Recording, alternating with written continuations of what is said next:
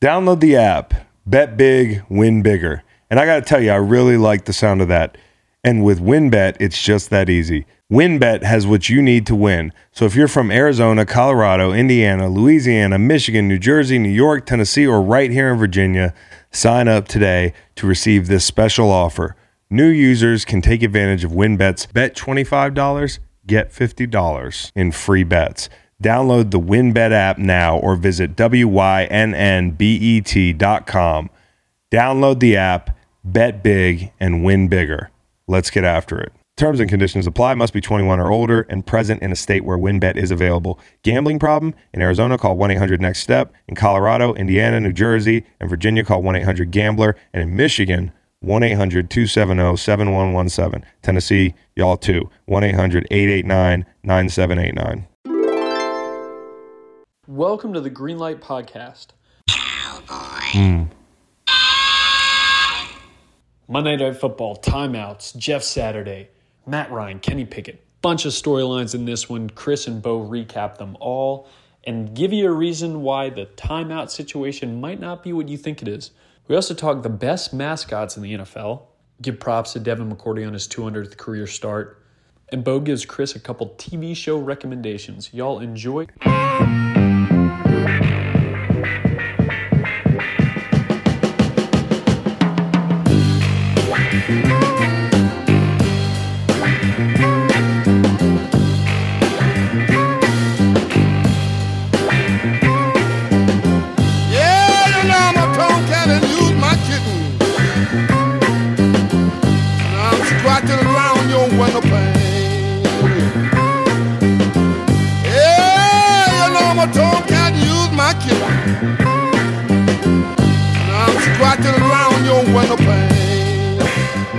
Good morning to everybody but the Lakers, who blew the fourth leg of a parlay that would have had me off to a hot start this week.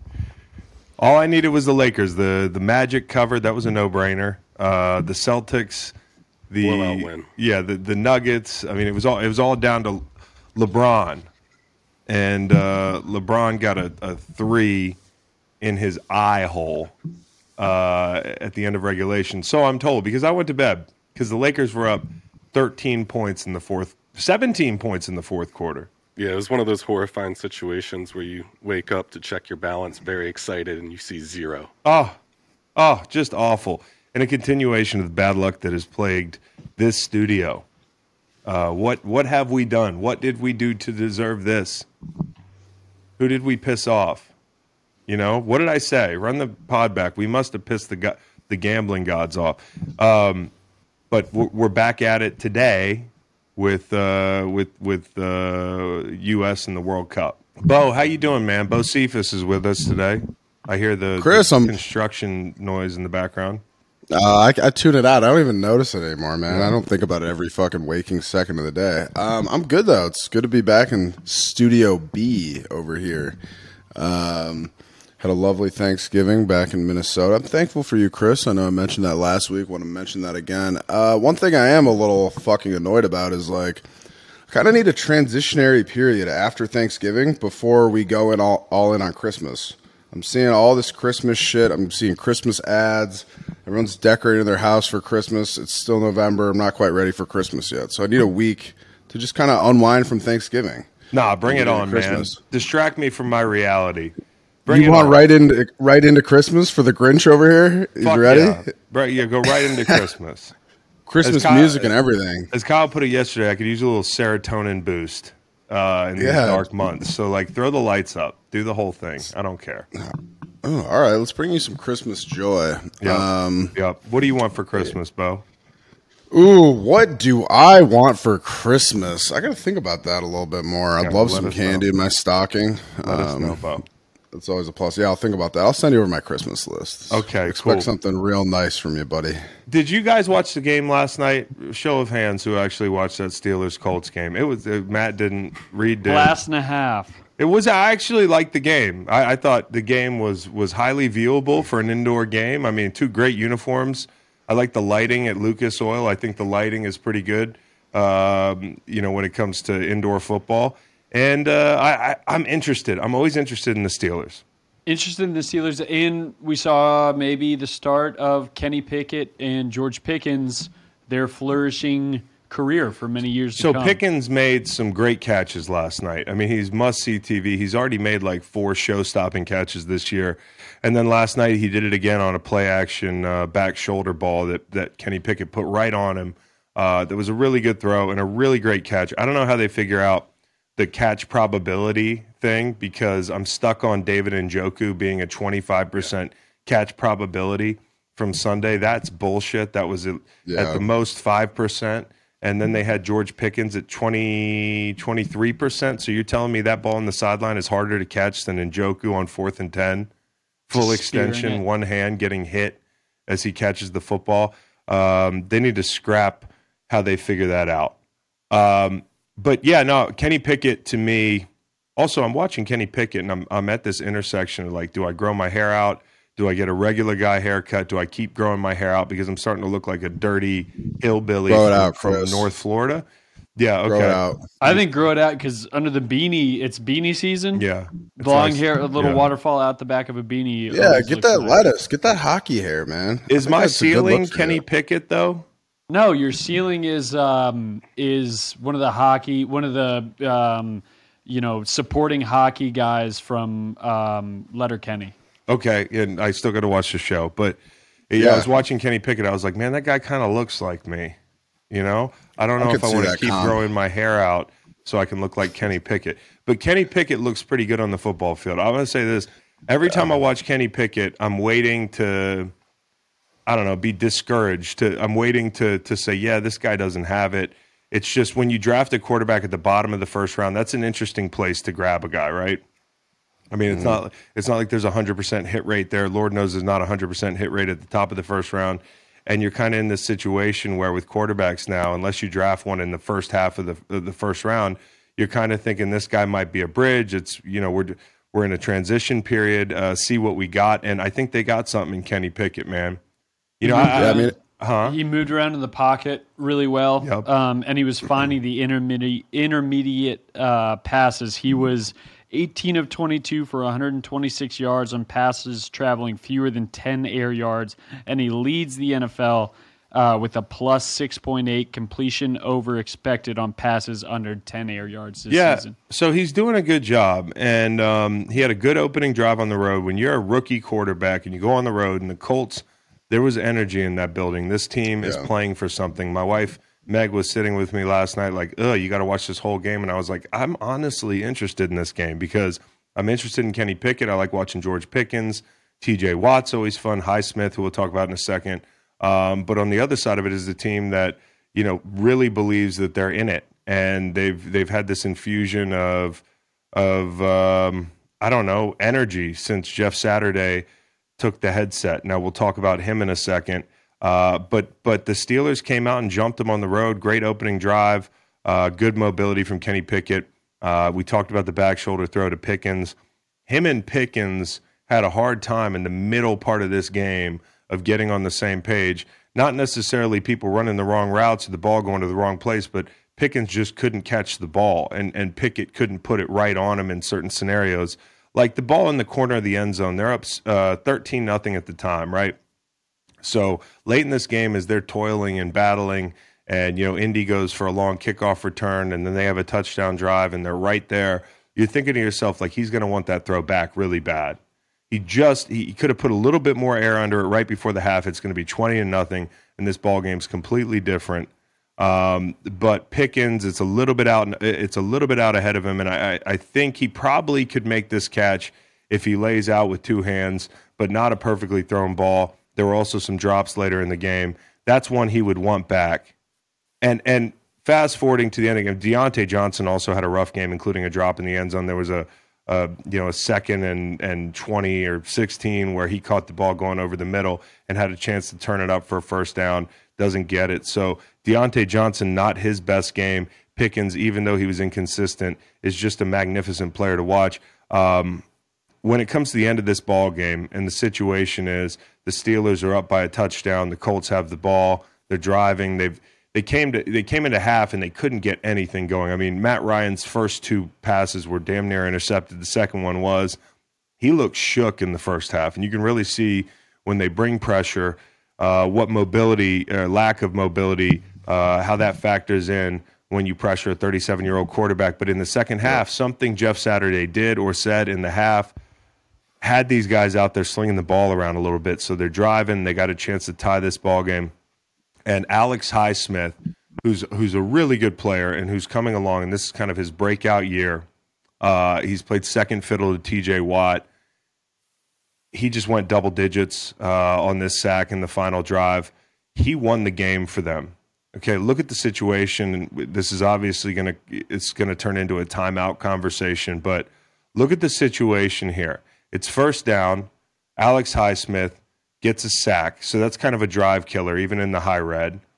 TJ Watt has been kind of hobbled, it looks like. He, ha- he didn't have a huge effect on the game, and the right tackle did a really nice job of surviving against TJ Watt. Braden Smith. Braden Smith. One pressure on the night. He did a really good job. And, and I'll say this I don't think TJ Watt looked right.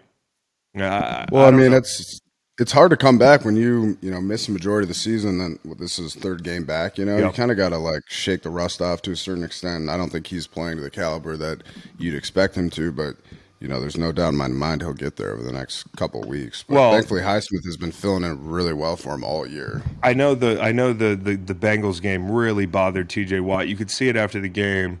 I mean, he had a big pick, he made some plays, but he wanted that sack and he had Burrow around the ankles in some key scenarios and couldn't get there. But tonight he looked, uh, or last night he looked a little bit like he he just wasn't right. You know, like when my dad used to watch me play.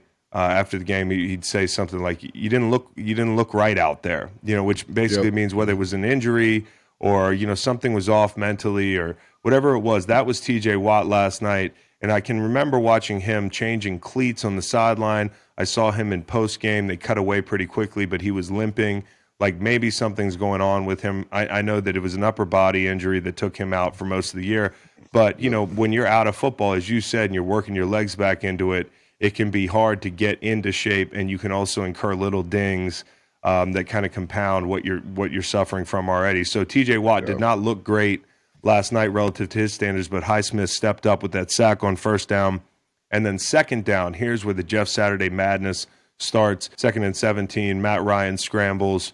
You know the rest. But as they're rushing up to the line, and we'll get to the, you know, what Jeff Saturday could have or should have done, they're going to run a play here on third and short with under a minute to go in the game. They're on the top side of 30 seconds, so they got time. They rush up, and uh, I believe that Jeff Saturday is trying to catch um, the Steelers in sub. I mean, they're in sub right now. They got little guys on the field. Uh, it's third and short. You've got Jonathan Taylor. I have no problem with the call. I have no problem with the call. And I, I know a lot of people made a big deal about this call because, myself included, I haven't been a fan. I was not a fan of how Jeff Saturday was hired, but I am a, Je- a fan of Jeff Saturday. I think a lot of people are waiting for him to make that big mistake, and they're like, "Ah, oh, we got it right here." The mistake was not running a play on third and short into uh, into a nickel front, you know, a nickel front seven. I mean, I, actually, if you freeze frame that shot as Alex Highsmith, the hero, is making that play on third and short for a TFL, you can see it. Jonathan Taylor's got one guy to make miss at the sticks, and he's got a first down. So that's all you can ask for. Um, I, I have no problem with that call. The problem is Jelani Woods, who had a great game, Wahoo Wah, Virginia guy. Jelani Woods had the best game of his career, but on third and short, they're they're hurrying to get lined up and they run a play out of gun, and Woods can't cut Highsmith off. And that to me is the problem.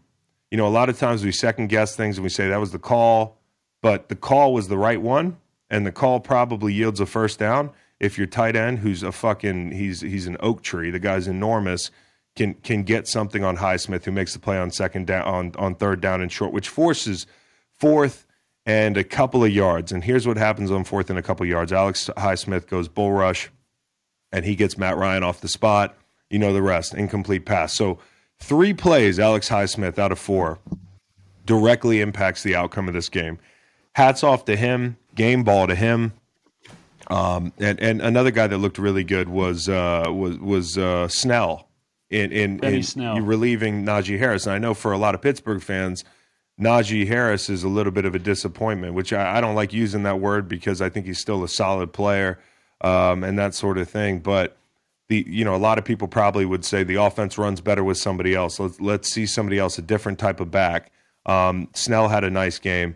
12 for 62 and a touchdown. Uh, Najee has had a tough year because that offensive line hasn't been, you know, for the last couple of years. Now, obviously, last year he had a really solid rookie season, hasn't been able to replicate it in part due, um, or in part because of the offensive line. But it was interesting to see Benny do much better with the same tools. Yeah, and you know sometimes being elusive when you have an offensive line that's that's not you know a ten out of ten group, and you you've got some you've got some garbage to sift through. Maybe some people are missing blocks. Like having a guy who's got a little bit more burst, a little bit more elusiveness can be a good thing. You know, you think a big back can break a lot of tackles and clean your mess up. I really think Benny Snell looked good last night. Um, here, here's the here's the the argument that's raging: is Jeff Saturday wrong? And as I said earlier, I have no problem with rushing your team up with one timeout to go. You had plenty of time, uh, and, and running into sub because I believe that's what he was doing. I, I thought for a second last night that Matt Ryan slid uh, or dove forward at the sticks and thought his second little skid carried him over the sticks. And I remember him looking up and looking to the sideline to see if he got the first down. And I'm not sure if Matt Ryan w- was was was uh, aware that he didn't have the first down initially. But I got to think by the time they snap that ball, they know the sticks. The play was not the problem. The timeout that Jeff Saturday should have taken, and you always do this in two minutes. It's like a cardinal sin not to. Is when you take a sack, you ti you call a timeout and you regroup. That's where you Yep, take you your time to. timeout. That's where you take your time out. Now, The sacks kill so much time in two minutes. It's like a twenty second play minimum. Yeah, You it's like trying to, call run the field goal team out there. I mean, you got some people 30 yard down the field. You got Matt Ryan back there at seven yards. You got, And just just to regroup your team emotionally after Mm-hmm. a play like that in two minutes, like okay, we took a sack, like let's fucking call this time out. Let's get back on track. Let's, you know what I mean? Yeah. So I agree with you completely there. And and hindsight is twenty twenty in that third down play. So it's you know everyone's kind of sitting here saying the same thing, but like, do you call the do you call the timeout before the play and you know allow them to change and just get into your best possible run? It's hindsight's twenty twenty. I agree with you there. Run that shit into sub with you know with a, it's one block to beat. Yeah. you know you you were completely right about that. So it's but it's the the one after the sack is the killer. It's like you have to call a timeout. There. and if you and if you don't get it on third down, you can regroup and call a timeout. Then, if you get it, if you get a first down, you can spike it. You get a fresh set of downs. You can save a timeout for you know another sack or you know because Matt Ryan. I mean, every time he drops back, I'm nervous. Uh, you can save a timeout for that situation since you you you you pass it up on the last sack. There's all types of, of ways this game could have played out, but the bottom line is people are looking for Jeff Saturday to fail. I, I am I am not one of those people. I, I, I am assuming that he will fail because he doesn't have the experience as a head coach. And I mean, even if he he he plays it, he coaches this team into a respectable final record this year. He keeps him in the hunt. The offseason, team building, the whole team, the whole thing is a totally different ball game. So I, I'm not one of these people that's rooting against Jeff Saturday. I can look at this objectively. I don't think that was a, a bad deal. I mean, people had criticized him early in the game because uh, Matt Ryan ran up to the line to, to to run a quarterback sneak in fourth and short, and they don't run it quickly. You know, they they kind of sit there for a second, and then he snaps the ball and picks up the first down. You know, people are looking for things to criticize him about. I I, I actually don't mind running a running up to to call a sneak and having the D line sit there for 25 seconds or whatever it is and you know kind of kind of get stiff waiting uh, and and snap. I like that. I, I actually like a play where where you rush up. It looks like you're trying to call you know uh, freeze people or. Or, or get them to jump off sides, and then you actually run your play after that thought has, has entered their mind. So uh, there's a few things that people are on Jeff Saturday about. The one thing that I would criticize him for is not calling a timeout after the sack. That's it. Yeah, Chris. I mean, you're right. Jeff Saturday is definitely under a microscope just because of his coaching experience and the ways he was hired, and like people are kind of looking for him to fail. But these timeout kind of mistakes at the end of the game are sometimes impossible. You know, it's it feels like an impossible situation under fire. And there's another one with Yep. Todd Bowles and the in the Bucks at the end of the Bucks Browns game that the Bucks eventually lost in overtime, where you know, Todd Bowles, who's not, you know, he's a, a more experienced head coach and a, a very experienced D coordinator. He's been a he head coach. Exactly. And he's not, you know, Jeff Saturday coming off coaching Georgia high school football or whatever, but um, he made a mistake too at the end of the the game with the Browns that you know potentially cost them the game in overtime. So these are things that you know are I feel like they happen kind of every week across the league. Well, it's funny because I had the Bucks minus three, as I've talked about on this show, and that was crushing watching Njoku catch that ball. But I never once thought, and I wasn't thinking like a head coach, call a timeout before that play. It's fourth and ten. You're up seven. If they convert, you're going to want time to, to drive down the field and score. And they mm-hmm. did not call a timeout. That that's a 30, 40 second difference, and it's a field goal situation. You have an opportunity to kick a field goal and win. So I think that that would have been absolutely the right call Yeah. and way more of a slam dunk, uh, easy decision than what Jeff Saturday had to make. Uh, so I guess the point being, and I'm not you know letting Jeff Saturday off the hook because I think they should open that job search up in the in the offseason and look for a real coach. Um, the, the Todd Bowles mistake was worse relative Yeah. to the, the the experience he has, which I'm told like you know makes you immune to making these decisions or Right. not making these decisions. so he doesn't take a timeout, and then when they get the ball back, they have a big chunk play. They have a couple chunks or whatever it is, and they're eight seconds away after a Julio Jones reception. They're right there. They have an, a chance to be in field goal range. They don't take a timeout uh, early in that drive. They have plenty of time. They can call that timeout, and they'll have more time to actually kick the field goal at the end of the game. So two instances at the end of that ball game where Todd Bowles Yeah. was caught with his pants down. But what's interesting to me, Chris, is like, you know, if you look at Jeff Saturday with Matt Ryan and Bowles with Tom Brady, these are two incredibly experienced quarterbacks that have kind Yeah. of been there before, you know. And what I was thinking about is like, was is Bowles kind of waiting for Brady to take the, you know, you know, kind of take ownership for those uh, timeouts on the field, kind of thing. You know, Right. it just I- feels like like Bowles was kind of playing that safe, playing that for a tie that obviously did not work out, and he went in the media afterwards and talked about how, you know, he didn't want the quarterback to throw an interception. It's like, okay, you know, that's all well and good if it's, you know, a first year quarterback like Kenny Pickett or whatever. Right. you got, you know, Tom Brady here um, trying to lead your team down the field for a, you know, for a field goal. Like it should definitely be doable, and you want to preserve as much time as as possible. So it's it's it's just interesting. It feels like a mistake um, that you know Bowles didn't necessarily own up to. The best moments in a sports fan's life are in football season. I'm not talking about September. I'm not talking about the first week in October. I'm not even talking about the second week in October. I'm talking about when it gets colder, the temperature drops, the games get bigger, the hits get harder, and you can curl up and watch some meaningful football. I like to do it with a Miller Lite from the fridge and a cold frosty mug from the freezer. Frosty mug, meat, a cold, beautiful can of Miller Lite from my fridge. That's teamwork. We come together, we can make a great play out there. And the, and the best play to make on a Sunday is an ice cold Miller Lite and a frosty mug at home. That's my favorite thing. Maybe a fire in the fireplace. Yeah, now we're talking. But Miller Lite, it's an original and it's more than that. It's been a fan favorite since 1975. The best part, no matter how your team plays, Miller Lite is always a winner. The perfect beer for Sundays. I gave you the, the hot tip. Having that frosty mug is a lot like having home field advantage.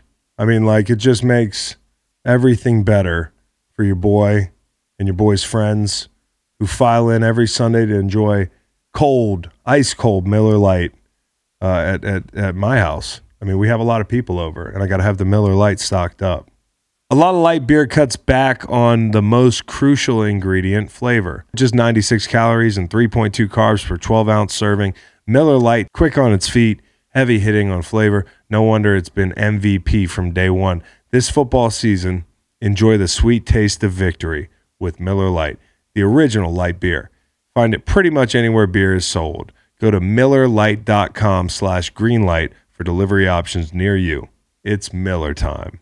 Celebrate responsibly. Miller Brewing Company, Milwaukee, Wisconsin. 96 calories and 3.2 carbs per 12 ounces. If you're here in Arizona, Colorado, Indiana, Louisiana, Michigan, New Jersey, New York, Tennessee, or right here in Virginia, and you haven't tried the WynnBET app yet, I have great news for you. Sign up today to receive this special offer. New users can take advantage of WynnBET's bet $25, get $50 in free bets. WynnBET is basically giving you free money. Don't turn that down. Don't pass that up. Download the WynnBET app today. Terms and conditions apply. Must be 21 or older and present in a state where WynnBET is available. Gambling problem? In Arizona, call 1 800 NEXT STEP. In Colorado, Indiana, New Jersey, and Virginia, call 1 800 GAMBLER. And in Michigan, 1 800 270 7117. Tennessee, y'all too. 1 800 889 9789. So last night we had a uh, the Colts mascot to fan. Uh, that was fun, but we also had another mascot um, this uh, this weekend. Jaxson de Ville. He popped on with a little banana hammock action. And uh, Bo, I know you wanted to give out a uh, Miller Lite mention for him. Um, Yeah, But do you think he took the Florida man a little too far? No, I actually kind of love that. He leaned into it. He, you know, I, I don't know. That that's definitely drip king of the week for me. Jaxson de Ville, like, you know, like you don't get a lot of opportunities opportunities to shine as a mascot, and he leaned into it, man. He had that banana hammock on. He was, I know they got that pool, uh, you know, field side and. In Jacksonville, uh, I kind of like that. Maybe take a dip in the pool afterwards. Maybe take some a- mushrooms. I'm looking at these. sometimes I look at mascots and I'm like, that would be like a performance enhancing drug for these guys. Just load them up on on, um, on on boomers, on like wearing a banana, banana hammock, watching the game. Yeah, man. Yeah. Look how much fun he's having. And and you know what? I thought that was actually pretty. Uh, he threw on the banana hammock to cover the bulge, which was a was a, a nice thing to do. Uh, I think Yeah. full Florida man would have been out there. I don't know if he is having fun. You can't tell if he's smiling underneath that mask. That's the beauty of it, though. I, I would love to walk around crying wearing under a there. mask. I would love to walk around wearing a mask. Just hide my sadness. Uh, Chris, you okay, man? I'm good. I'm good. I'm good. I'm good. Just the Lakers. Maybe we just man, need to bro. get you in a, a banana hammock. Just you know? I think that'll cheer you up. LeBum. We just need a couple wins, a couple betting wins for the soccer. That's game all we need. afternoon. We had the soccer game, so.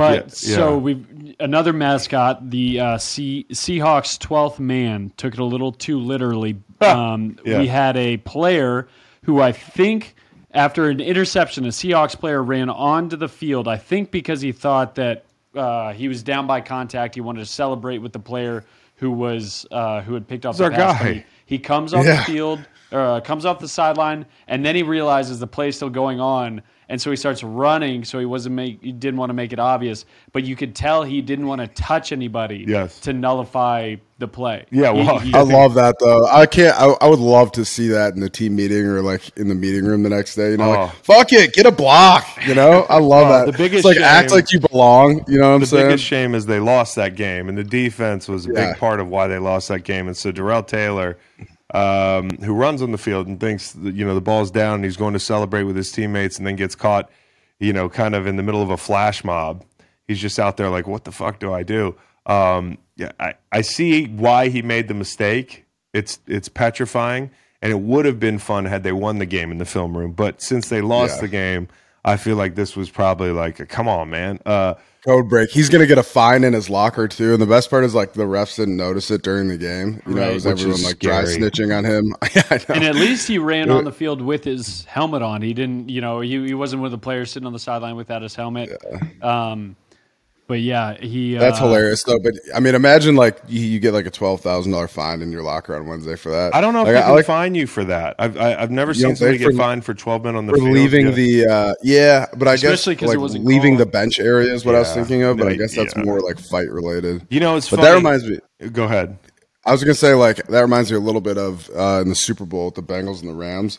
Vernon Hargreaves uh, got a penalty for being on the field, but he was in street clothes. Like I think he had flip flops on. Yes. I don't know if it's kind of an obscure play, but I remember that, and that just made me think back on that. Like at least exactly what you said. Like he had a helmet on, and then the wherewithal to like, because you know he had that moment where he's like, "Oh fuck, this play is Mm-hmm. live," and there's like a split split second to to turn around and run upfield and pick up a block is just so. Well, that's so funny Like, what brought- was he you- thinking for two seconds? You brought up great. Vernon Hargreaves. I forgot about that. Like, how about getting being the first player to get a penalty in shower shoes like ever and do it at the Super Yeah. Bowl? At the Super Bowl too. And what do you even say if you're a coach? Like, what do you even say? You know, you're you're Zac. Taylor. What do you say to you know Vernon Hargreaves in that situation? Yeah, well, the, And the it's year is over in three hours, so like chances are yeah. this guy might not be on the team, right? You know, Yeah. so I uh, can't remember if he was injured or if he was on the practice squad or you know one of the traveling members. But if he was injured, the coaches are probably looking at him like, Are you really that injured? Yeah, You're right. gonna sprint Right. onto the field. I remember we had a guy on, in crutches in college who was on IR, and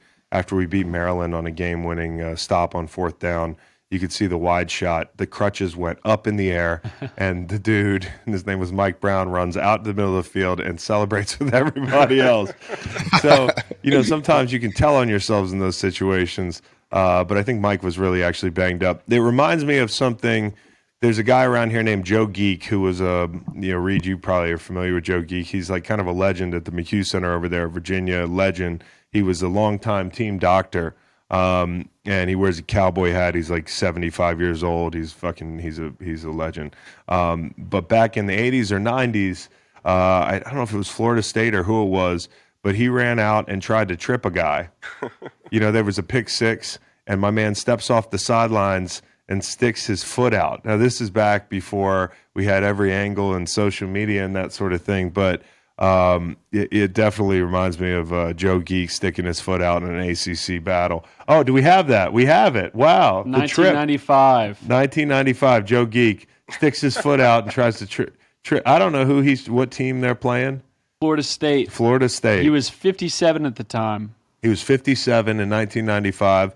So that makes him, this is uh, 28, 27 years later. He's 57. He's 84 years old now. And I guarantee you, if he was on the sideline, he'd do it again. He said, You I, can get away with that at 84, though. You know, you can get away Yeah. with a lot when you're almost 90 years old. Hell yeah, dude. I can't wait to get rid uh, get away with some shit when he I'm said, uh, I thought about tackling him, but I'd be rated down on poor form. Uh, Honestly, though, he, he, he can't get away with anything. This dude's sharp as a tack at 87. I see him at the gym in his cowboy hat. Okay. So, um, what else, So, Reed? ta- talking about um, some uh, some dinged up players, we had a couple dinged up coaches. Sean McVay get pops gets popped. in Oh, the, uh, look at his noggin. face. Yeah, he kind of got smoked on that. That's one that you don't sideswipe. see at all, you know. And he, you could tell he was a little shook from that for a while. They, they were like, uh, they asked him about it. I think the sideline reporter asked him about it. And he's like, "Yeah, that one got me pretty good." It's like, "Yeah, we, Yeah, we know, we we, fucking saw. saw." It hit him in his. You you know, if you hit somebody inside the jaw, it can shut down the carotid artery, Right, and that uh, that's night night to the brain. And um, and we had Nick Saban getting popped. I did not Um, see Nick Saban getting popped. So uh, same kind of situation. Got hit by a player, uh, but he had a big old cut on his cheek uh, from the Iron Bowl. Alabama and Auburn. They came away with the big win, but um, Nick had some uh, battle scars. Probably some battle scars. First battle scar he's had, you know, from a football game probably in a long time. Well, listen, uh, it looks like he was riding the back of uh, Bobby Petrino's motorcycle, and Bobby took the worst of it. I mean, that's all I can think of. It looks like a little minor road rash from Nick Saban. His comment was weird though. He's he said that unlike some of his players, he didn't have to go to the medical tent. Ah, well, maybe a Oh, joke. wow. He's just Nick waiting Saban. for that Yeah, one. he couldn't just wait. waiting to call his players pussies. I love it. you know, when it comes to like coaches getting injured, I've seen a few coaches get injured on the sideline. I've seen coaches tear their ACLs. I've seen coaches break their legs. That always makes me.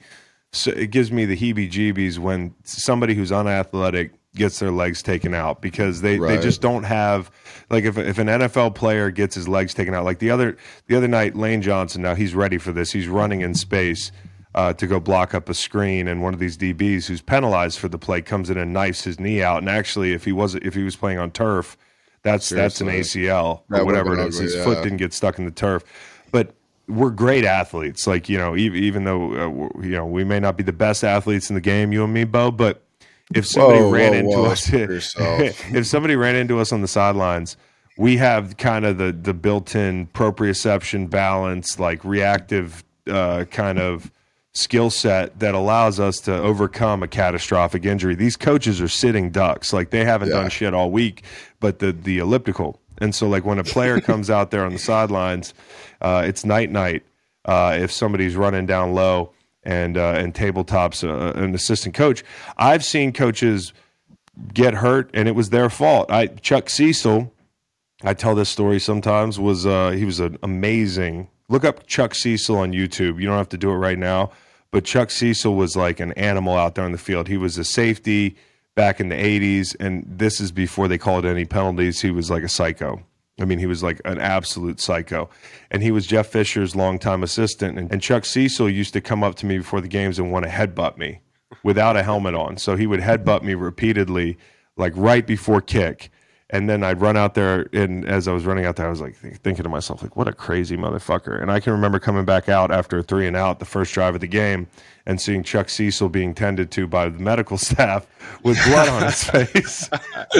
so, you know, these coaches, man, um, it is a contact. They contact. just want to sport. feel alive, man. The coaches, he needed that. Yeah. Did you see the clip of the the college kid from Pitt bashing his helmet? I think it was. a What was that D-lineman. about? I don't know. I wanna couldn't look more into that. I couldn't tell if he was like excited because if you extend it just before he's talking, Yeah. it looks they looks they look like they're talking about something great that happened. He's walking down the bench and then just slams it. Maybe He's it was like, a you know, missed the stupid, stupid. I, I don't know. Yeah. I want to get to the bottom the of that one, but he, the bench it was like reaction. Yeah, the the bench, bench reaction reaction's is great. amazing. But also, That's like remember Owen Schmitt. Remember Owen Oh, Schmitt yeah. did, did the same thing with the helmet, and then he had the blood running down his face. That fucking psycho. That yeah. the best. Well, listen, 95 for Pitt. I mean, uh, Devin Danielson, I think he's fucking around. I, I do because he, him and his buddy are laughing, and I don't know if he's doing it to get a rise out of the. They're up 42 to 16. What can you be upset about? You're playing Miami. seriously. So- But, but the way he did, like, it's not like he didn't pull that helmet at all. You know. No. But it's great to see the reaction of the guys in the bench, and he kind of took that like a champ. Too. Yeah, no question. If you're doing draft analysis on him, does that help or hurt his stock? Oh, I mean, I kind of like a little psycho in my football players. You know. Yeah. I think you need that a little bit. what what Pittsburgh football player got hit harder by a helmet? Uh, Mason Rudolph or this guy, Devin Danielson?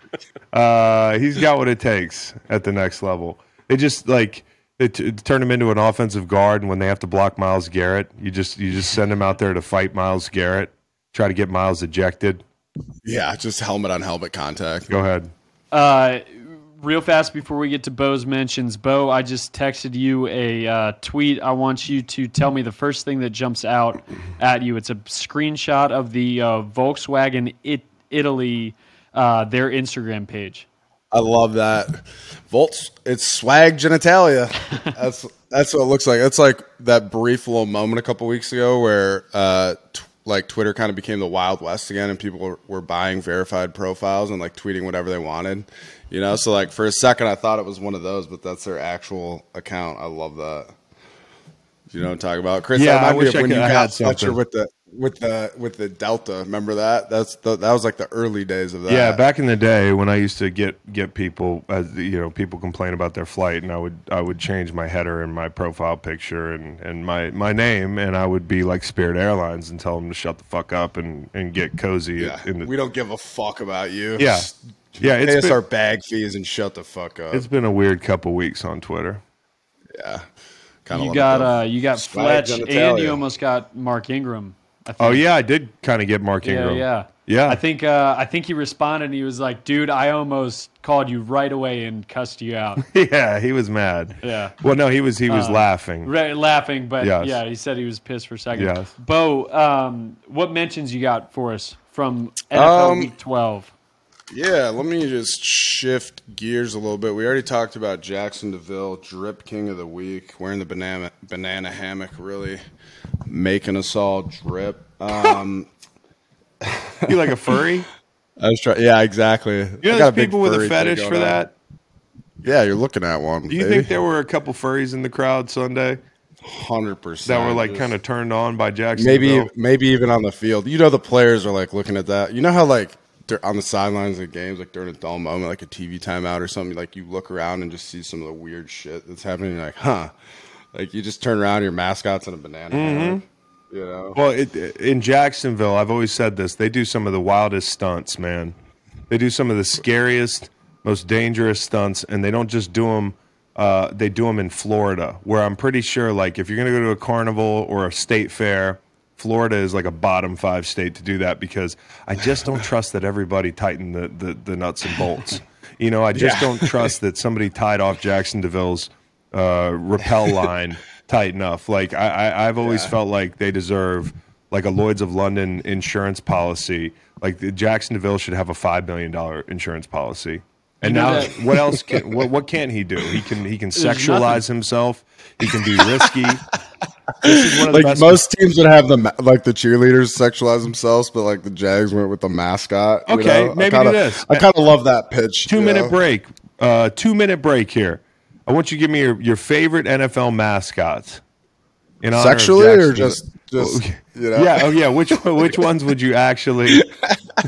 uh, NFL mascots. Give, give me g- take a break and and uh, we'll we'll rank the mascots. Okay, let me. I can hit some of these uh, Miller Lite mentions. Yeah, go ahead. Um, so uh, I want to give a shout out for Man Dog of the Week. I really loved the Bengals um, front seven against the Titans. I thought they really like DJ Reader and those guys were really prepared. But I want to give a shout out to uh, Logan Wilson, the inside linebacker number fifty five for the Bengals. Uh, they did a really go- good job against the Titans and um, Derrick Henry, their run game. So Logan Wilson had nine tackles, a TFL, and a PBU. Um, but really, that whole front seven played really, really well. Um, you know, Henderson and, and the rest of the guys. So that was fun to watch. Um, pretty physical matchup there between the Bengals and the Titans. You see Ted Karras running off the field saying, like, fuck Nashville. Uh, kind of love that fire out of him, too. So, uh, you know, that's my. That's my man dog of the week. Uh, we kind of, I've kind of reserved that one for you know, um, interior D lineman, but uh, give that one to a linebacker. And then uh, locker room guy of the week wanted to go with Dev McCourty. Saw a really cool thing where uh, Robert Kraft um, was honoring Dev for 200 starts as a Patriot, which is definitely something to be commended. If you're in an organization for 200 starts, it's impressive. I think it's even more impressive when it's that organization um, because they can be very cutthroat with some of their veteran players. But I mean, you know this, Chris. Dev is, is an amazing guy and uh, kind of does everything right. And to see him honored, he got a cool um, kind of like a a mashup compilation photo of all of his 200 starts, and saw Matt Slater give him some love too. So those are two football players I'm a huge, huge fan of. So I wanted to give Dev a shout out for uh, locker room guy of the week.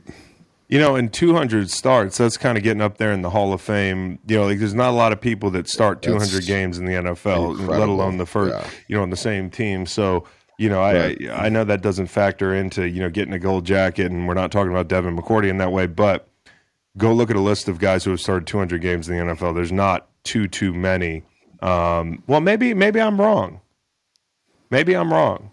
I don't know. Yeah, I mean, I don't think there's probably more than you'd expect. I wonder but, how many um, people. Reed, can you find out how many people have 200 starts in the NFL? Okay, Reed, continue with your rundown. Um, we had uh, 16 total. Devin McCourty, Randall McDaniel, uh, 1989 to 2002. Gene Upshaw, 1967 to 1981. Peyton Manning, 98 to 2011. Derrick Brooks, 96 to 2008. Eli Manning, 04 to 2017. Jim Otto, 1967. All to Hall of 74. Famers so far. Yeah. Uh, London Fletcher, Yep. 2000 to 2013, Rondé Barber, 99 to 2012, Alan Page, 67 to 81, Will Shields, 93 to 2006, Bruce Matthews, 87 to 2002, Philip Rivers, 2006 to 2021, Mick Tingelhoff. Okay, I don't know Mick Tingelhoff. he might be a kicker. That's He's a, a, center of a name. for Minnesota, 62 to 1978. Uh, he is in the Pro Football Hall of Fame. Okay. 2015, his 32nd year of eligibility.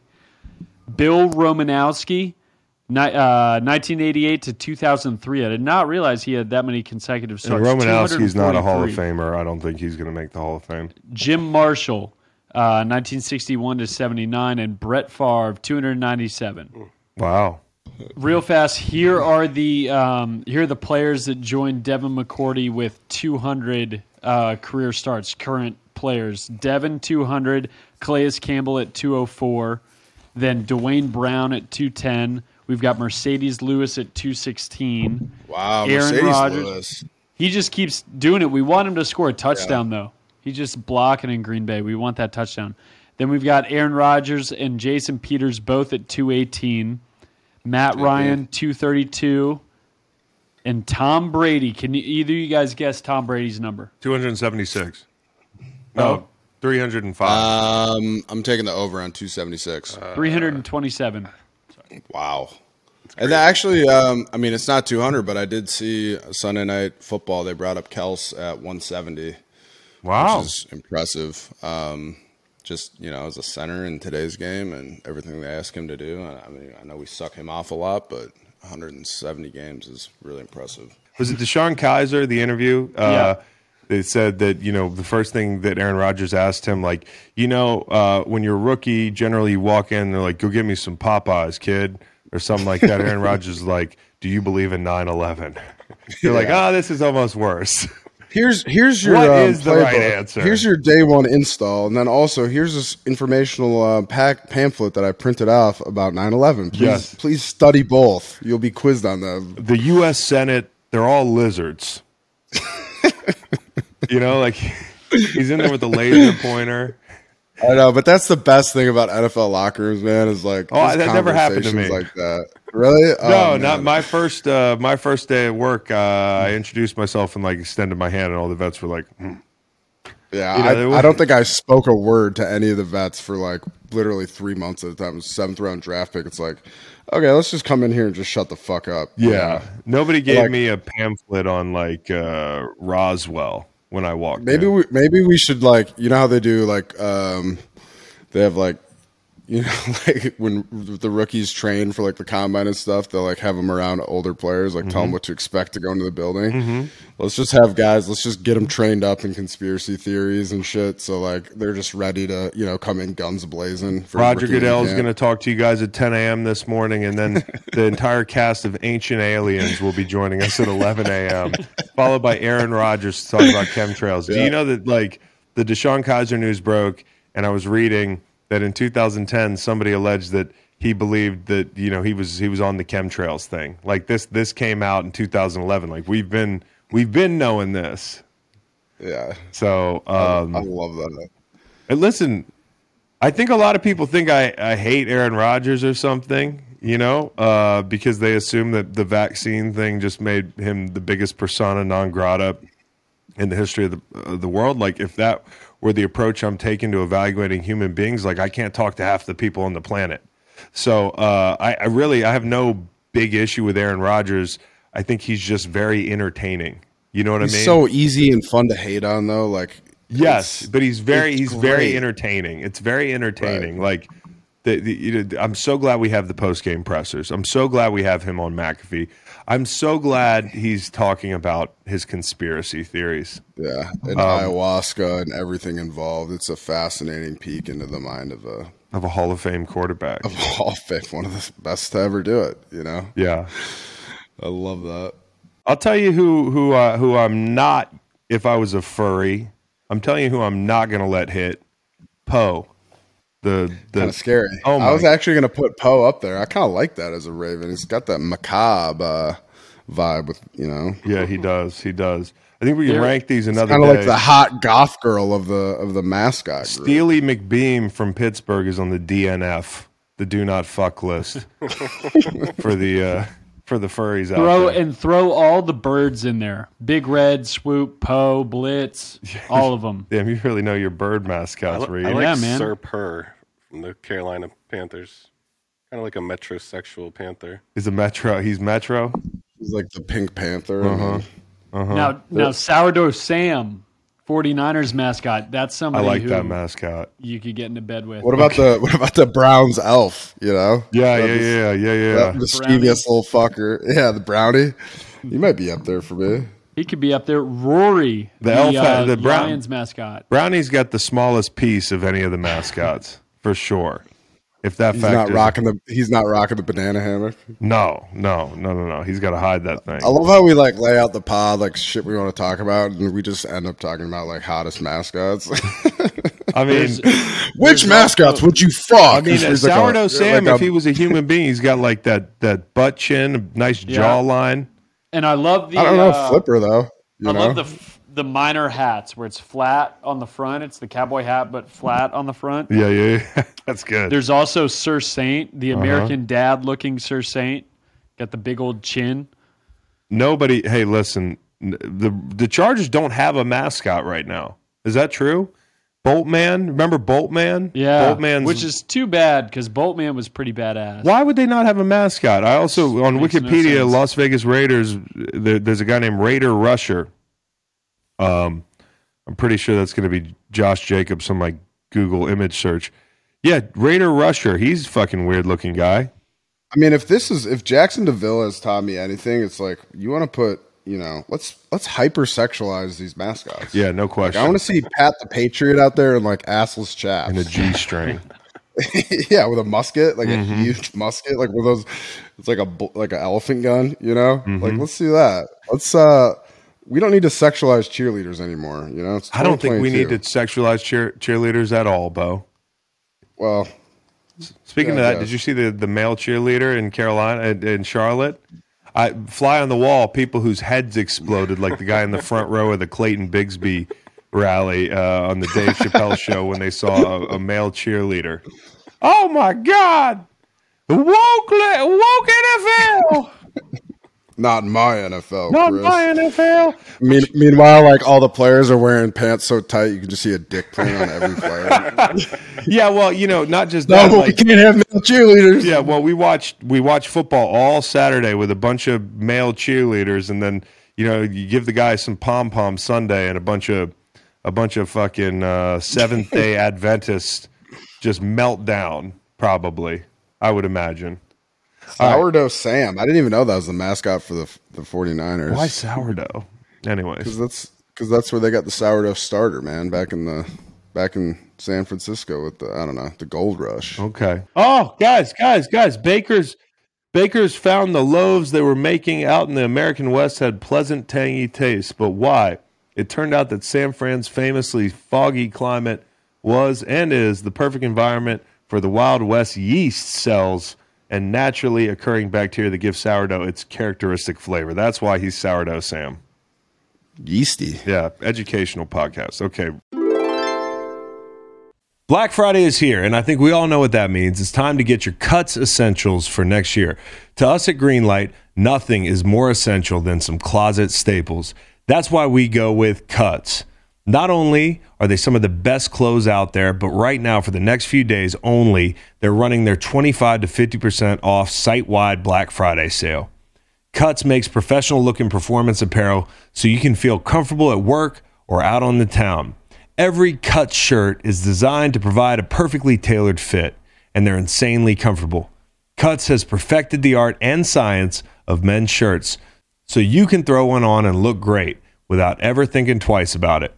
We've been seeing cuts everywhere lately, and especially on NFL Sunday with Joe Burrow, Rob Gronkowski, Patrick Mahomes, all the GOATs. They're rocking cuts. That's what they're doing these days. Cuts has totally revolutionized the traditional, outdated t shirt category. They make it easy to mix and match styles and colors so you can find the perfect style. Long sleeve Henley, no problem. Short sleeve crew neck, they've got it. Tees, hoodies, polos, and more are all available with cuts. These are some of the best quality shirts you'll ever own, and they're engineered to last. These aren't fast fashion shirts, these are cuts. Join hundreds and thousands of men who have already made the simple decision to elevate their wardrobe with cuts. Get 25 to 50% off your first order by going to cutsclothing.com slash greenlight. That's C-U-T-S clothing.com slash greenlight for up to 50% off the only shirt worth wearing. I started taking athletic greens because I wanted to see what all the hype was about. With one delicious scoop of athletic greens, you're absorbing 75 high quality vitamins, minerals, whole food source superfoods, probiotics, and adaptogens. This special blend of ingredients supports your gut health, your nervous system, your immune system, your energy, recovery, focus, and aging. To make it easy, Athletic Greens is going to give you a free one year supply of immune supporting vitamin D and five free travel packs with your first purchase. All you have to do is visit athleticgreens.com slash greenlight. Again, that is athleticgreens.com slash greenlight to take ownership over your health and pick up the ultimate daily nutritional insurance. Luke Fickell to Wisconsin, Bo. How do we feel about that? Yeah, so I could go on about this for a long time. Do it. Um, and I've go get my been, you know, seriously, but let me. I mean, that was a that was a tough transition there. I guess we're talking about Wisconsin with the Packers and Aaron Rodgers. But Tough here's the thing about me, transition. There are no right? tough transitions. in. I'm a I'm a Wisconsin Badger purist, you know. So I like really am proud to be a Badger. I love the love the team. I love a lot of the traditions and, and history and kind of the way that Wisconsin does things. And usually, like I was very upset when um, Wisconsin, you know, the new so the athletic directors Chris McIntosh, Barry Alvarez, who's a legendary coach, kind of brought you know made Badger football into what it, what it is. He's revered around Wisconsin, revered in Madison because he's an excellent coach. He's a great guy. Um, but he stepped down as athletic director, and Chris McIntosh took over. And you know, Paul Chryst has he played at Wisconsin. He's been he played at Wisconsin in the '80s. He you know was a offensive coordinator at Wisconsin when I was there. He um, you know briefly was a head coach for Pitt, and then he came back to Wisconsin. So what I'm saying is he's always kind of been a Wisconsin guy, and Wisconsin is not typically a reactionary program. So to fire your, our head coach, um, especially a guy like Paul Chryst, you know, whatever four games or whatever it was into the season, it kind of you know really sat with me the wrong way. And there were a lot of you know former Badger football players in the NFL and things like that that kind of came out in defense of um, Paul Chryst because he is truly a great guy and a great coach.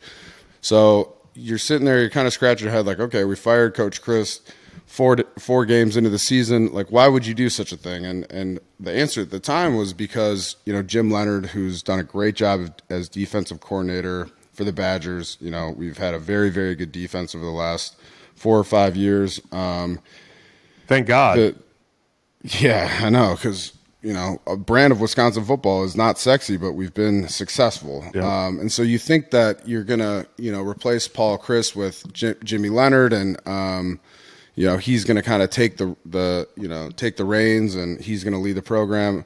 So that's you kind of justify, you know, doing Coach Chryst dirty because you're like, okay, well, you don't want Jimmy to go take a head job somewhere else, whether it's you know the Nebraska job that's open, you know, in the Big Ten, and I'm kind of getting a little long winded here, but I'm just surprised. I guess I was initially very, very surprised um, that you know the the program and you know Chris McIntosh didn't hire you know Jim Leonhard and kind of what it says to me that they're going with Fickell, and I actually talked to you know Connor Barwin and Brent Celek and Jason Kelce about um, Luke Fickell because he was in Cincinnati and they've gotten to know him pretty well. But I don't know. Here's here are basically my thoughts. It's a little bit bittersweet because what it seems to me is like the end of you know kind of the historic Wisconsin way of doing things, which is you know the Barry Alvarez brand of running the football and you know kind of doing what Wisconsin does, not necessarily recruiting. Um, you know, super flashy uh, recruits and kind of building the program and, you know, getting guys from, you know, Minnesota, like where I'm from, and Illinois and Wisconsin, and then getting, you know, bigger recruits from California and Jersey and, and Florida and stuff like that. But what I think that this really is, is basically um, Wisconsin is kind of end, entering a new era. You know, there's so much money in football now with the NIL. There's so much money in it now with the, the TV deals, and there's a lot of money in it for players too. And I think Wisconsin is trying to kind of change their approach to everything and really kind of enter this new NIL era of football. There's a new Big Ten, you know, USC and UCLA are joining the Big Ten, which is kind of strange to think about because they're you know West Coast teams. When you think of the Big Ten, you think of Ohio State, Michigan, Wisconsin, Penn State, Michigan State, and stuff like that. So, do I like? Do I think that Luke Fickell is a good hire? I do. I think he's a good head coach. He's a nose guard. I love that. You know, he strikes me as a kind of a tough guy. He's done really well in Cincinnati. Um, you know, he's a three three time state champion and. Um, in Ohio as a wrestler, which is kind of a tough guy thing to do. Like they take wrestling pretty seriously in the fucking Rust Belt. Um, but I just, I guess I just really, really am afraid that Wisconsin is going to lose some of its identity um, and try to do some of these sexy things. You know, like we just redid our, uh, you know, Camp Randall. We just did a new, redid a new South End Zone thing with kind of a VIP ticket deal. They're putting in, you know, half a billion dollars into a new field house and stadium renovations. And it just feels like part of the Luke Fickell hire, which a lot of people are saying is a slam dunk, is in response to the way that college football is trending with money and NIL and and things like that. And I've really enjoyed having ties to the Wisconsin program through Paul Chryst and Jimmy Leonhard and But a lot of cutting other- them now. I'm not cutting them. I'm just saying, like, I'm hoping that you know some of the. I'm a proud Badger man, and to see us fucking lose the, you know, Paul Bunyan's axe in Oh. um, one of my favorite trophy games of all time. Like, I'm from Minnesota. I so was like on a Minnesota. Fuck you, dude. Well, I didn't want to tell you that. you should be happy, man. I mean, like you're. I, you're I'm happy. from- I'm just saying, like, I love Coach Chryst. I think he's a great guy. I think they kind of did him a little bit dirty. Um, like, he should have a statue outside of Camp Randall. I'm really big into that staff and kind of the Wisconsin way of doing things. It really made me a successful NFL football player, and I think Luke Fickell will, you know, bring will. I think it's a good hire. Uh, yeah, I, do, mean, but Bo, I'm just your butt it's hurt. hard because I'm not butthurt. I just am really loyal to Paul Chryst and Jimmy Leonhard, and Yeah. um, I really, you know, am kind of. It's a little bittersweet. What if know, I told think you they, they, they were eyeing this up all year? You know, I think that they like likely were man. Yeah, I You mean, know? like Luke Fickell, on the surface, it doesn't feel like a lateral move because Wisconsin's a really great program, a group of five uh, program. Um, you know, the whole thing, uh, and and you know the recruiting and all that stuff is going to help, uh, and his ties to Ohio and all that stuff. It doesn't feel like a lateral move, but you would have thought Luke Fickell, and no offense to Wisconsin, might have waited for a bigger job, and that's not like. But it makes a Wisconsin's attractive. it is. destination. It is. It is. Man. I, I'm just outside looking in. I just thought Fickell. It's the same way I think about Matt Campbell, who actually is being talked about uh, for the Cincinnati job a little bit. Um, you know, Fickell would be a great fit for a number of reasons. You you said like, hey, I'm I'm more into building a program. We're getting, you know, I don't want to get flashy recruits. We want to build the right way and that sort of thing. He just did that at Cincinnati. Um, He built that program up uh, from not nothing, but into a playoff team. And uh, you know he he's been a head coach before. He replaced Tressel in 2011 as an interim coach, which seems like a long time ago. Another plus for you is he's a nose guard. Good for you, Bo. Yeah. You talked about that. Um, you know, it's a, it's a good fit with his Ohio roots, the whole thing. And I think it's a good fit for Wisconsin, Chris. It's just I. It's a changing of the guard. You know, Barry Alvarez is stepping down as athletic director. It's. It seems pretty clear that Chris McIntosh wants to kind of put his own stamp on Wisconsin football, and it, it seems like kind of a depart. It seems like this might sound very surprising, but it's kind of a bold hire. Um, it's just Wisconsin getting out of its comfort zone and. I thought, you know, you know this, Chris. Reed. I'll I'll, sh- I'll shit on JJ Watt a lot, and I'll um, you know, I'll be. He had a tweet. JJ tweeted, "Jim Leonhard is one of the greatest and most beloved Badgers of all time. Really feel for him in this process. He represents everything great about Wisconsin.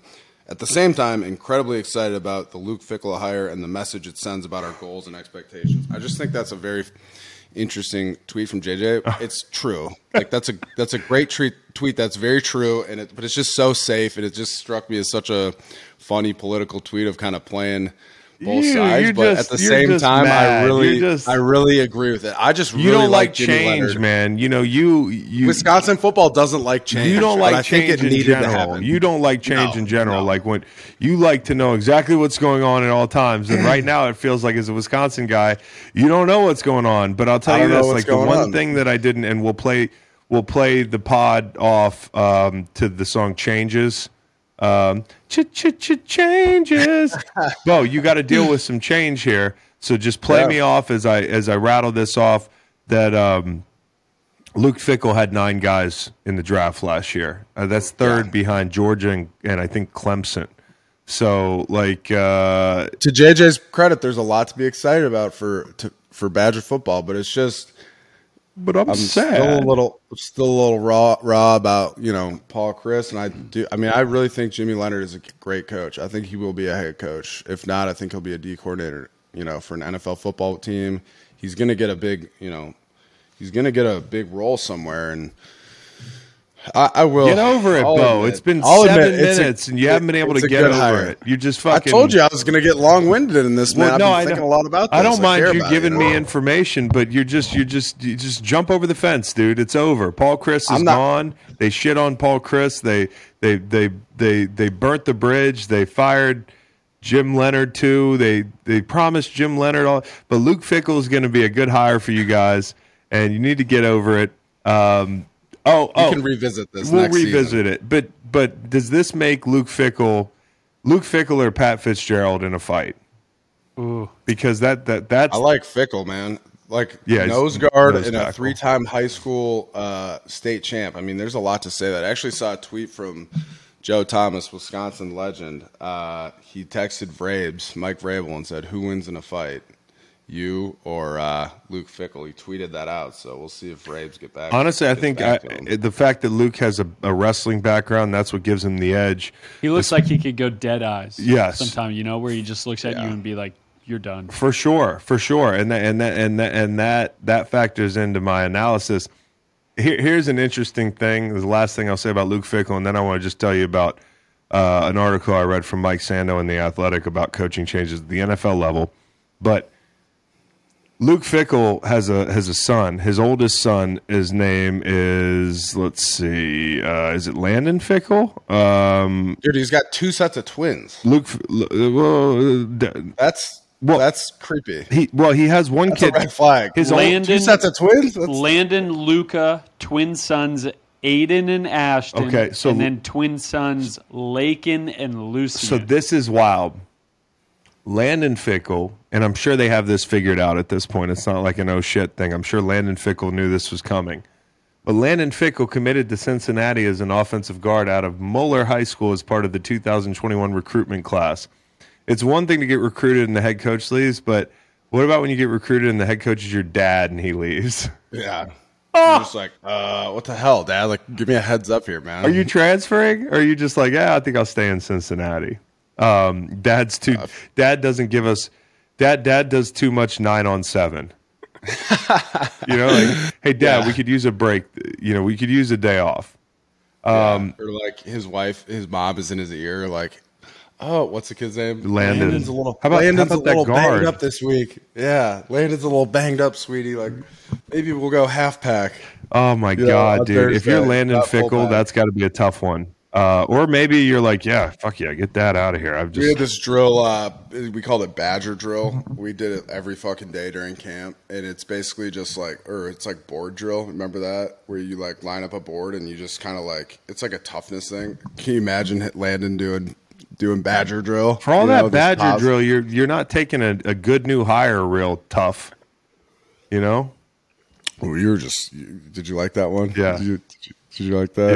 Yeah, I. Um, I, can I why don't we move on? can I talk to you about Mike Sando's article in the Yeah. Athletic? And I think Mike Sando Please, does a great I actually job. have some other random stuff I want to tell you about soon. Sure, sure, yeah. Finish. Well, Yeah. let me just let me just get this one out. Like I thought, I thought Sando had some really interesting things to say about the impending coaches coaching changes in the NFL. You should check.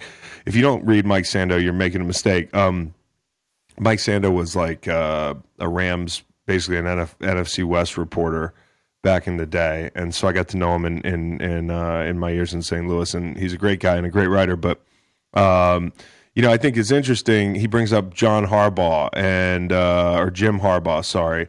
And uh, when does he feel like he's done enough? Kind of that sort of thing, because he's been at Michigan a long time now. He's got them primed to to make a playoff run. It feels like they're more for real than last year in some ways. Um, the unfinished business that he cited after a brush with the Vikings in January does that come up? Uh, the the the jobs that are probably going to be openings, not not to mention the ones that have already opened up. Houston, I think Arizona could be one. Uh, I think Denver could be one. These were all openings that Mike Sando cited. I mean, it'd be interesting to see if Lovie Smith gets the axe after just an, a year with that setup. Uh, I'm sure that won't was be uh, Vegas mentioned in that? Vegas was not mentioned in that, and that's interesting because it's all about the money. Um, Right. You know, they they can't afford to fire him, so, is so um, they don't have yeah. enough money. Arizona, Denver, Houston. Uh, one guy he brought up was Sean McVay. Okay, so Sean McVay's 36. He just got married. Um, you know, like he's done everything he could possibly do already, right? Like he won a Super Bowl It happened fast. Could he be burnt out? Um, could he hit the booth? He could probably make a billion dollars working for Amazon, as Mike pointed out. Yeah, and he's not going to take any, uh, you know, helmets to the chin in the booth. That's right. That's right. McVay doesn't strike me as someone that's gonna. I mean, he seems like he loves football and he loves coaching. You know, I think I'd personally be pretty surprised if he were to retire after this season. I don't You know, know, man. the the You ship think is he wants to end on such a low note? Yes, though? And- because there's no way out of it. I, I know that I know I've talked about this before. The Rams are like a burning building right now. I'm like Yeah. I know when I use that term, everybody's like, "Damn, that's so harsh to talk about." It. But they they they don't have a lot of draft capital, and like, what are you doing? You're you're staring a reset dead in the face. If he has an easy out right now to go but a make long reset too. Like this is going to be a reset of you know Maybe, maybe. But bottom line is Sean McVay, if he could hop to the booth and make more money doing that and then bide his time for the next job, the big thing is that he just signed a deal. So it's one of those things when you look at it as like, um, you know, if he wanted to come back out in a year or two, somebody would have to trade for his rights. Now, that's happened before with Jon Gruden. Um, you know, uh, it's not out of the question. He is a proven commodity on a level. Um, uh, Sean Payton's another interesting one, talking about people who are Yeah, in the exactly. booth. Yep. And But his rights are owned by the Saints too, so I think Exactly. that'd be a similar Exactly. kind of situation. But I think, I mean, he, he's going to have a head coaching job. he will. And. And then there's other. I mean, there's Dan Quinn, Right. And everyone's talking about um, Kellen Moore as well. So I mean, it, it will be interesting. But Peyton, also, DeMeco, who we've spoken a lot about on the on the on the podcast, DeMeco Ryans from the 49ers. You know, he's kind of spearheading that great defensive, uh, you know, unit in San Francisco. So there are some pretty interesting, um, you know, new coaching possibilities. well, it's funny. After Carolina fired Rhule, it was like DeMeco started. His defense played bad for a couple weeks, and people were like, "Damn, all eyes on DeMeco Ryan, and they're not playing well." And um, now it's been they haven't given up a second half point in a few weeks. They're dominating defensively, and this Sunday is going to be a lot of fun. by the way, the the the Niners and the Dolphins. Uh, I looked last night at where the money was. I think ninety five percent of it was on the Dolphins. The the bets and the money, and the the, the Niners. Are, so that might be one to load up on. I want to keep checking that. And that's in San Francisco. It's in San too, right? Francisco, and so. Anyways, I think Sean Payton, when you talk about him, you know, people have floated the Chargers, but they don't pay, for instance. That was brought up in this article. And um, the Rams uh, could be a logical fit, in Sando's words, but um, what what what would it take for Sean Payton? If I'm Sean Payton, I might wait another year and hope that some fucking team fires their head coach and uh, and is going to draft Caleb Williams because that's what I would probably do if I was Sean Payton. I'd take another year off and I'd try to intercept Sha- uh, Caleb Williams. Uh, um, you know, I I think. Uh, hold on one second. This is interesting. This was from Sando's article, and I'll leave it here. Harbaugh has done a miraculous job the last two years there, an agent said. But he went into the Minnesota interview like the job was his. He was trying to, he was going to sign a, a, a deal and then leave. That did not sit well with Minnesota. And these owners talk. Once you've had the kind of power Harbaugh has had at Michigan, is it much harder to work in the NFL with the limitations you have there. What ends up happening is when you go to the pros, you're dealing with men and owners who have bigger egos than you. And I agree and Kinda- all that, but I It's would kind of like Urban Meyer almost a little bit in a way. yeah, but you know? except for the fact that John Jim Harbaugh did a terrific job in San Francisco, and you know after a four year stint, he kind of rubbed people raw, and and vice versa. Um, Harbaugh, I think if you're looking at at you know the prospects of staying in college.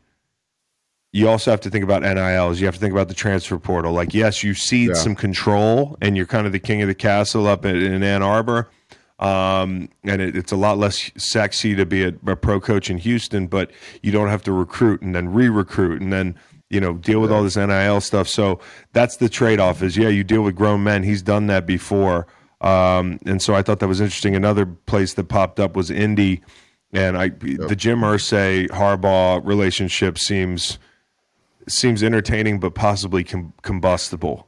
Um, that could be a fun one to watch. Yeah, so uh, I don't know. We'll do, see. you, do you think he'll be a head coach next year? Next Um, season? I I do. Yeah. I'm not I'm not positive. It depends on the openings, but I, I think you know what he showed us in January is that he want he he wants to be an NFL head coach again. And if he wants to be an NFL head coach again, he's going to be an NFL head coach again. I mean, I, I want to leave leave you with this depressing stat read, and then we'll, we'll wrap this up. Um, this was, I think, also from the the Sando uh, article. Russell Wilson, okay, most starts under 17 points weeks one through 12 in the history of the game. This was a this was a humbling list for Russell, and it was a humbling list for me too. Akili Smith, 2000. JaMarcus Russell, 2009. Joey Harrington, 2003, 2003.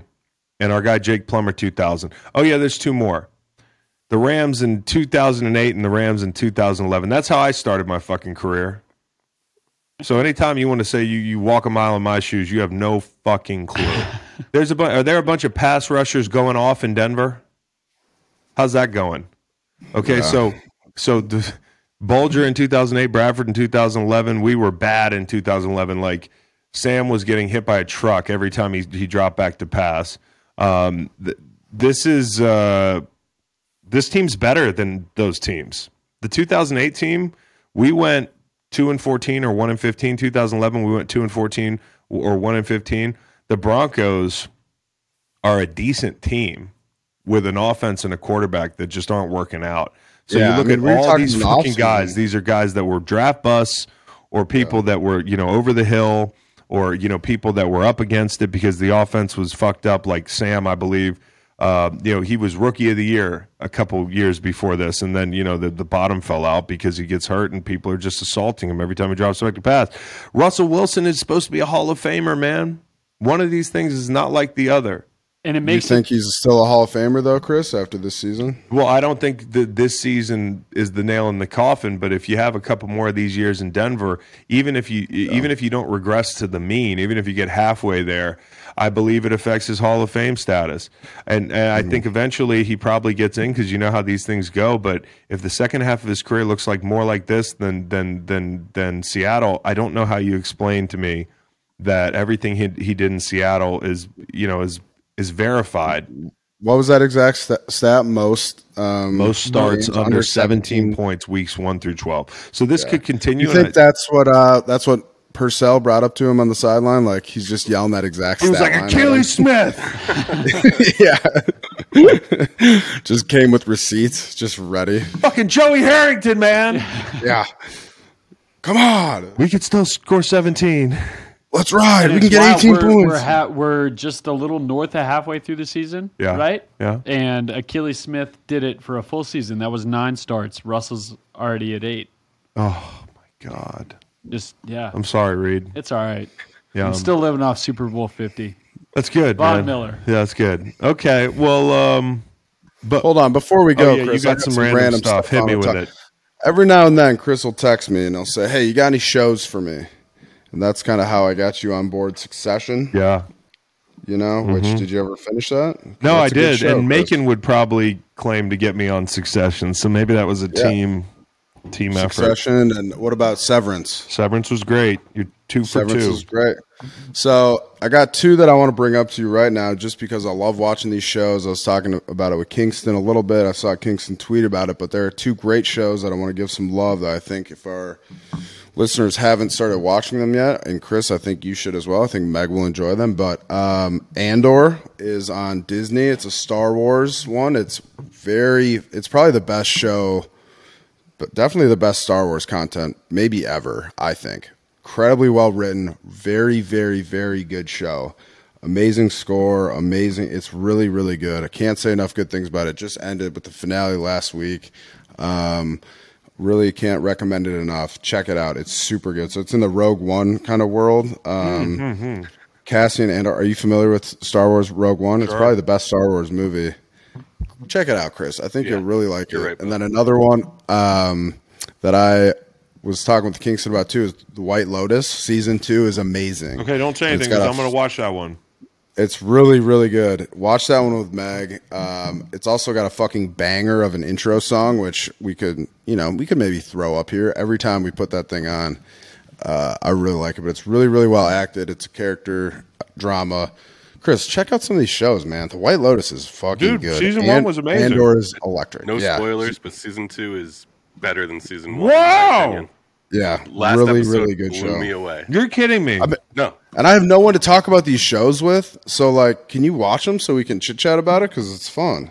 yeah, Macon White and I Lotus geeking is out about really White good. Lotus Monday morning. How many episodes in are we on White Lotus? Five. Five. I'll watch them tonight. Dude, watch them all. I mean, they're so good. Um, we can break down. We can break that down.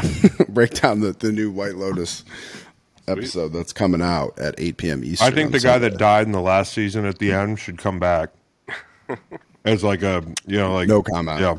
Okay. He's just a ghost. This one's in Italy though. It's it's a cool vibe. So, want to bring that up, Chris. Check out those shows. Really, really good stuff. And then another one is uh, the Peripheral. Kingston, I, you're on that one, right? Oh, That's yeah. kind of a deep sci-fi, Yeah. um, but I've been enjoying that one too. Same. Thanks, Bill. Those are good. Thanks a lot, Bo. Check out Andor. I'm serious. I know you're like, Ooh, Star Wars. It's so nerdy. I don't like watch that. That's how you guys sound. watch it, dude. It's fucking sick. Uh, the lightsabers look amazing in this one. I'm telling Uh, you, there's it's Boba so Fett. good. He hasn't appeared in a Star Wars since Rogue One. What is the backstory? I need to get on the Star Wars wiki. Oh, fucking casual, oh bro. I'm fucking He a furry. Oh, The Venn diagram is not it's not two circles. There's a little overlap between the big Star Wars fans and the furries. Actually, there are some furries. A Wookiee, that's a furry mm-hmm. technically. Mm-hmm. But I'm I'm more likely to fuck a you know a Twi'lek. What the fuck is a sweet lag? All right, it's time to go. Take care. Uh.